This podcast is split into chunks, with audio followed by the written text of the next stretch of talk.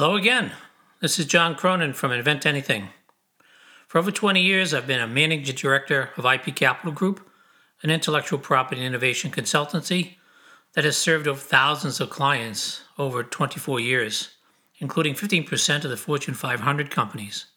I'm an inventor of hundreds of patents, both from my work with IP Capital and previous work in technology development at IBM. If you enjoy this episode, you may also enjoy our blog where we look at current events through the lens of invention and intellectual property. In this episode, we will cover enablement, which is the next step from our previous podcast on associative thinking and continuous improvement thinking. Enablement is such a critical component of invention and patents that today's episode will cover only the basics. In time, we'll see expanding this episode to many other episodes, especially those related to case law changes, tricks, and best practices. Today we'll cover six topics.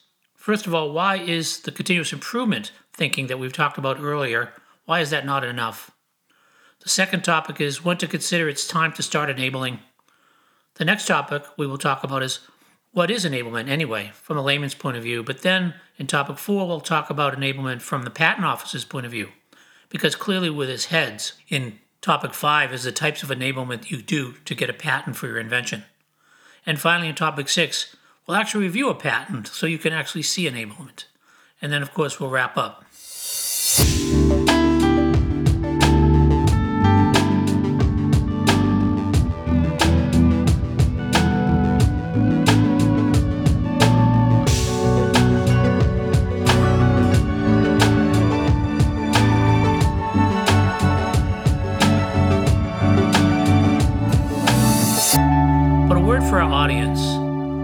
Those that are really not familiar with or just getting patents, this is a great opportunity for you to learn about enablement. Uh, another part of the audience would be for those wanting to save money to do some of the work uh, of your patent attorney, keeping money in your piggy bank. For those in management or supervisory levels that may want to judge to see if any idea are ready for patent process, this podcast is for you. For those who want to really understand the connection between ideas and invention uh, and what it's all about, this is also for you. And our audience will actually see today how we move from a concept to an idea to an enabled idea with the goal of moving towards a patent or maybe a prototype. And either way, we'll need more detail from a continuous improved idea to one that's ready to go. So let's get started. In the first topic, why is continuous improvement not enough? So, one thing to understand is we need to move from an idea that worked out conceptually to one that can withstand the scrutiny of real life implementation. What we recognize is management just doesn't invest in concepts. As they look over your shoulder uh, and question you about your idea, you need to be able to give them some reassurance because they're going to invest your time and money in order to make this concept become a reality. Continuous improvement thinking is not enough to just understand the cost and the time. A paragraph or two of describing the idea is not enough for management to actually consider this new idea in its full depth.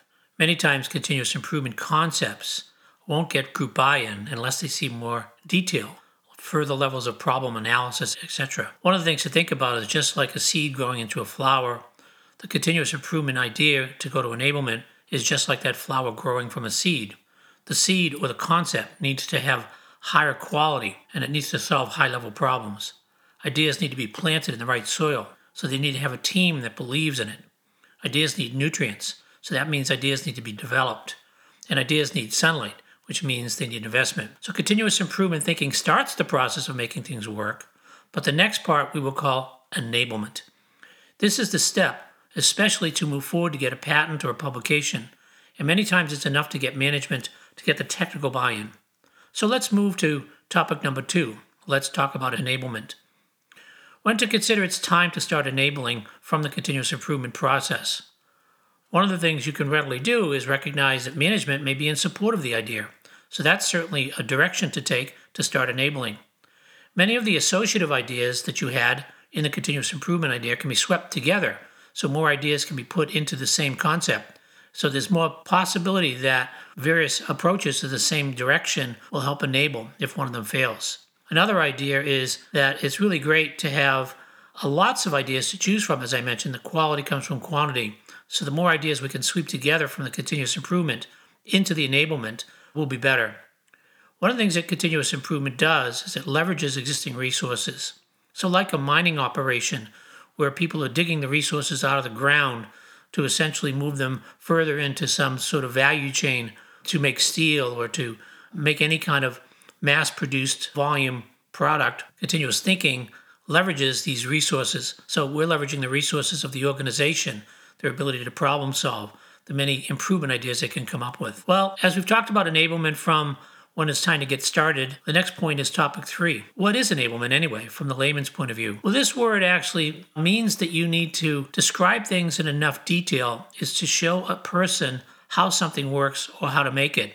Enablement doesn't necessarily mean a working model. Funny, in a short story about the Patent Office in 1836 and in 1877, the Patent Office buildings had burnt down. It turns out that prior to 1836, you actually needed to send a working model in to show your invention. But after the Patent Office burns, with most of the working models burnt away, they decided to change the requirement so that you did not need a working model. So think about that. You now have to write a document that convinces somebody that your invention works because they won't actually see the model. Enablement, in order to have it move forward, many times requires some sort of an expert or professional to help. An enablement of an invention doesn't necessarily make you the inventor, though. If you are enabling an invention as an expert for someone, if the person gives you enough direction, they're the inventor, not you. So just by having someone help you with enablement doesn't mean that you need to share who the inventor is. So don't worry about that. The other thing about what is enablement from the layman's point of view is there are many ranges of enablement, right? I mean, maybe you can get the first transistor to work, but in high volume manufacturing, the transistor might need five nines reliability. You certainly don't need all the cost and all the benefits and all the problems solved and to be in high volume manufacturing to be enabled. Many times, very, very manufacturing focused technologists and managers think that enablement means that it has to work in high volume production and it doesn't. From a layman's point of view, enablement just means you need to teach how to make it and how to use it. So let's go to uh, topic four. What is enablement anyway from the patent office? Well, the patent office also requires that you describe how to make it and how to use the invention. As a matter of fact, you can go to Google and you can see the complete guidelines from the patent office of what enablement is. It's multiple, multiple pages, so get yourself a cup of coffee or tea because it'll take you some time. And I guarantee if you read through it, it'll leave you with some confusion because this is really the playfield of patent attorneys. But don't be worried. Enablement, really, from the patent office, really means the same thing as I just mentioned as a layman's point of view. That you have to, as the patent office would consider, describe the invention in such terms that one skilled in the art can make and use the claimed invention. So, what does skilled in the art actually mean? It means that if you're an engineer working on circuits and you're describing a circuit in a patent, that an engineer that has worked on circuits would understand it. You do not have to describe it to the level of detail of, let's say, a plumber to teach them electrical engineering, to teach them the circuit. So, really, a person of skilled in the art, when they read your invention and enablement, needs to understand it and be able to make it. When you claim something in an invention, you have a way to kind of own it legally. And when you claim something in the claims of a patent, it needs to be enabled in the specification. The specification in the patent uh, really ha- needs the requisite support in the specification if you're going to claim it. So, another reason for enablement, beyond describing how to make it and how to use it, is that it supports the legal basis of the claims. So, good enablement does a fair job of giving you the claims. If you end up trying to get claims for things that you don't know how to make, chances are the patent office will not allow you to get those claims. Sometimes experimentation is needed to make the invention run. The patent office doesn't require experimentation needed to get a patent to show enablement unless there's some reasonableness to it. So, when you run an experiment, for instance, you might have some data that could support it. Enablement really is related to things like the breadth of the claim, the nature of the invention, the stage of the prior art, the level of ordinary skill in the art, how predictable is the art, the amount of direction provided by the inventor, having working examples, and having, if required, a fair amount of experimentation. We'll discuss this later, but those exist for composition of matter inventions. So, enablement by the Patent Office has a number of factors like breadth, state of the prior art, etc., where they're going to try to make sure from the prior art uh, and from predictability of the art that your invention is enabled. So, the patent examiner gets to be the judge of whether or not your specification is enabled. Also, note that the specification is the thing that provides the enabling for the filing of a patent Let's go into topic five the types of enablement. And this might surprise you. There are various types of patents, and various, therefore, types of enablement. For instance, there's article of manufacturers. Those are things like toothpicks, game cards, elastic bands, and it's easy to kind of enable those with a picture and some short description. There are mechanical ideas, things like ratchets and gears and transmissions, and their enablement might have to do with drawings associated with the ratchets or the gears and transmission, where you point to each of the elements and describe what those are. You move from mechanical ideas to apparatus and machines like engines and robots, laser cannons, and all the rest. Here, enablement actually Uh, needs many more figures and many more diagrams to explain the engine parts and how it works, or the robot toys and how it works. One of the areas for enablement is software. These actually take a look at things like flowcharts and flow diagrams. No code is needed for enablement for software, but if you have an app or something connected to an operating system, in a flow diagram you could show how it works. Also, user interfaces are great to show enablement. Composition of matter are types of inventions that basically are very difficult for just someone to create a composition and expect to write it up to get it enabled. Almost all composition of matter inventions are chemical formulations or new food fillings and things like that. And they do require laboratory work. So most of the time, you'll see in composition of matter inventions the requisite laboratory work. Note that this is really the only area of enablement that actually requires uh, laboratory work. There are methods of making inventions, methods of using, even methods of selling, and these particular inventions also can be enabled by flowcharts. The most sophisticated inventions are system inventions, and these combine all of the above. They may have a mechanical idea with an apparatus, with a piece of software, and the method to use it. So, system inventions generally use a system diagram in the front end, and then one focuses in on the subcomponents to enable. Believe it or not, you can get patents on kits, like hair coloring kits, drill bit kits, paint roller kits, and the rest. So, these inventions are more easily enabled with pictures and a short description of the elements. And finally, there are business model inventions. These are ways to make money. Suppose you come up with a new way of suggestive selling on the internet using facial recognition. Well, it turns out that this, once again, is a software invention and therefore could be enabled by a flowchart. So the types of enablement for patents are varied, and therefore the type of work you do to enable it is also varied. Let's actually take our first view of a patent, and let's pick a patent. Let's pick the one on cardboard box, the one that I had showed you before, and let's come up with a cardboard box example. Well, there were a lot to choose from. There were 65,000 patents in the United States alone on cardboard box. The patent that we're going to pick is a cardboard box that has packing materials that allow medical supplies to be shipped inexpensively without the sort of exotic phase change materials that are used today. This is a great invention for even shipping the COVID vaccine. So why don't we scroll through the patent a bit? So you'll see the link, and now we'll look at the patent. And what we're going to do is ask ourselves a question since maybe this is the first time we're looking at a patent together. What is this thing called enablement anyway? What do we see in the patent? Well, first of all, you can see as we start to see the figures that in figure number one, we can see a drawing, and we can see all sorts of numbers going to the drawings, and therefore the numbers are related to the drawing. Well, that then means the following text related to the figure has to be described. But as we scroll through this invention, you can go from figure one to figure two to figure three to figure four. Look at that, how we're adding more and more detail through figures. They always say one picture's worth a thousand words. In patents, that's the name of the game. But notice that each of the figures have elements numbered. So let's take a look at one of those elements numbered so we can drill down on what enablement really means. Let's look at number 40. You can see here in the specification that it says optionally the third insulating material 40 substantial lines with the second barrier as best seen in Figure 3, which shows the third insulating material. The third insulating material 40 is different than the second insulating material.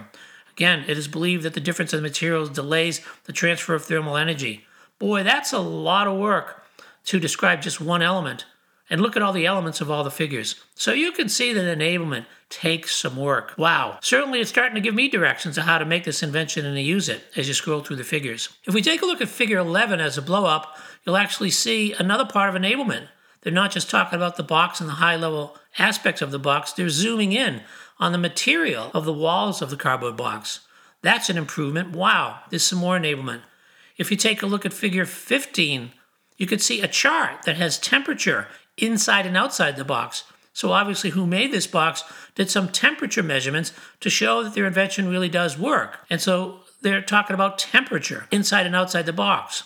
So, there's another part of enablement. Now, if you kind of look at this, it makes sense that at the end of the day, you want to enable the temperature changes to show it, which has to do with the materials that you're going to blow up, which then has to do with all the box components of how those materials fit in. So this enablement is loaded with actual data. Figure 31 shows multiple scenarios. So this is enablement, right? It's not a concept. It's not coming from a continuous improved idea as an abstract. It's really something that teaches how to make and use it. As a management or supervisor, you literally have to believe that this can be done in order to go from a continuous improved idea to something that's really enabled.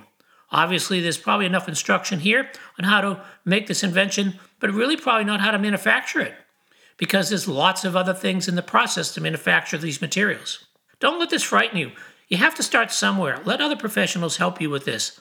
The finish line, really, here as you get to the finish line, is to be persistent. You start off with the first figure, you start off with some of the elements, you start to describe it. You can go to the internet to help you define sort of sub enablement pieces. You can then start putting it together and then say, man, I really have to describe how the material actually works better so then you decide to blow it up and actually talk about the materials. And then at some point you say, I really have to convince the examiner this works. So you start to do some experiments and you start to figure out a way to show temperature. So as we approach the finish line to enablement, we can see that enablement takes a lot of work. So let's wrap up. We talked about why continuous improvement is really not enough. And we then moved it to understanding when is a good time to start considering enabling when we start to consider that, we need to know a little bit about enablement. So we gave you kind of the layman's view of this as well as the patent office view. As a matter of fact, in topic four, we talked about that the patent office has a whole bunch of criteria on the internet that you can look at, but it's really the playbook of the patent attorney that would understand it. We talked about the various types of enablements, from articles of manufacture to methods to business models. And we talked about which ones need sort of laboratory work, like composition of matter, where the others really don't boy, that's kind of neat that there are many inventions that we can go from continuous improvement thinking to enabling it to getting a patent without ever doing a prototype. Think of that getting patents without doing prototypes. We do a fair amount of work for companies all the time, helping them with dozens and dozens of ideas and enabling them to get patents where they've never had the prototype built. They do this because they want to do what's called forward patenting. They want to own the space before they start manufacturing, or they want to own the space to have trading cards with their competitors. We then took the dive in topic six to review a patent, to actually see it in detail. Uh, in these episodes, this will be the first time we've actually talked about a real patent, and we'll unravel patents even more.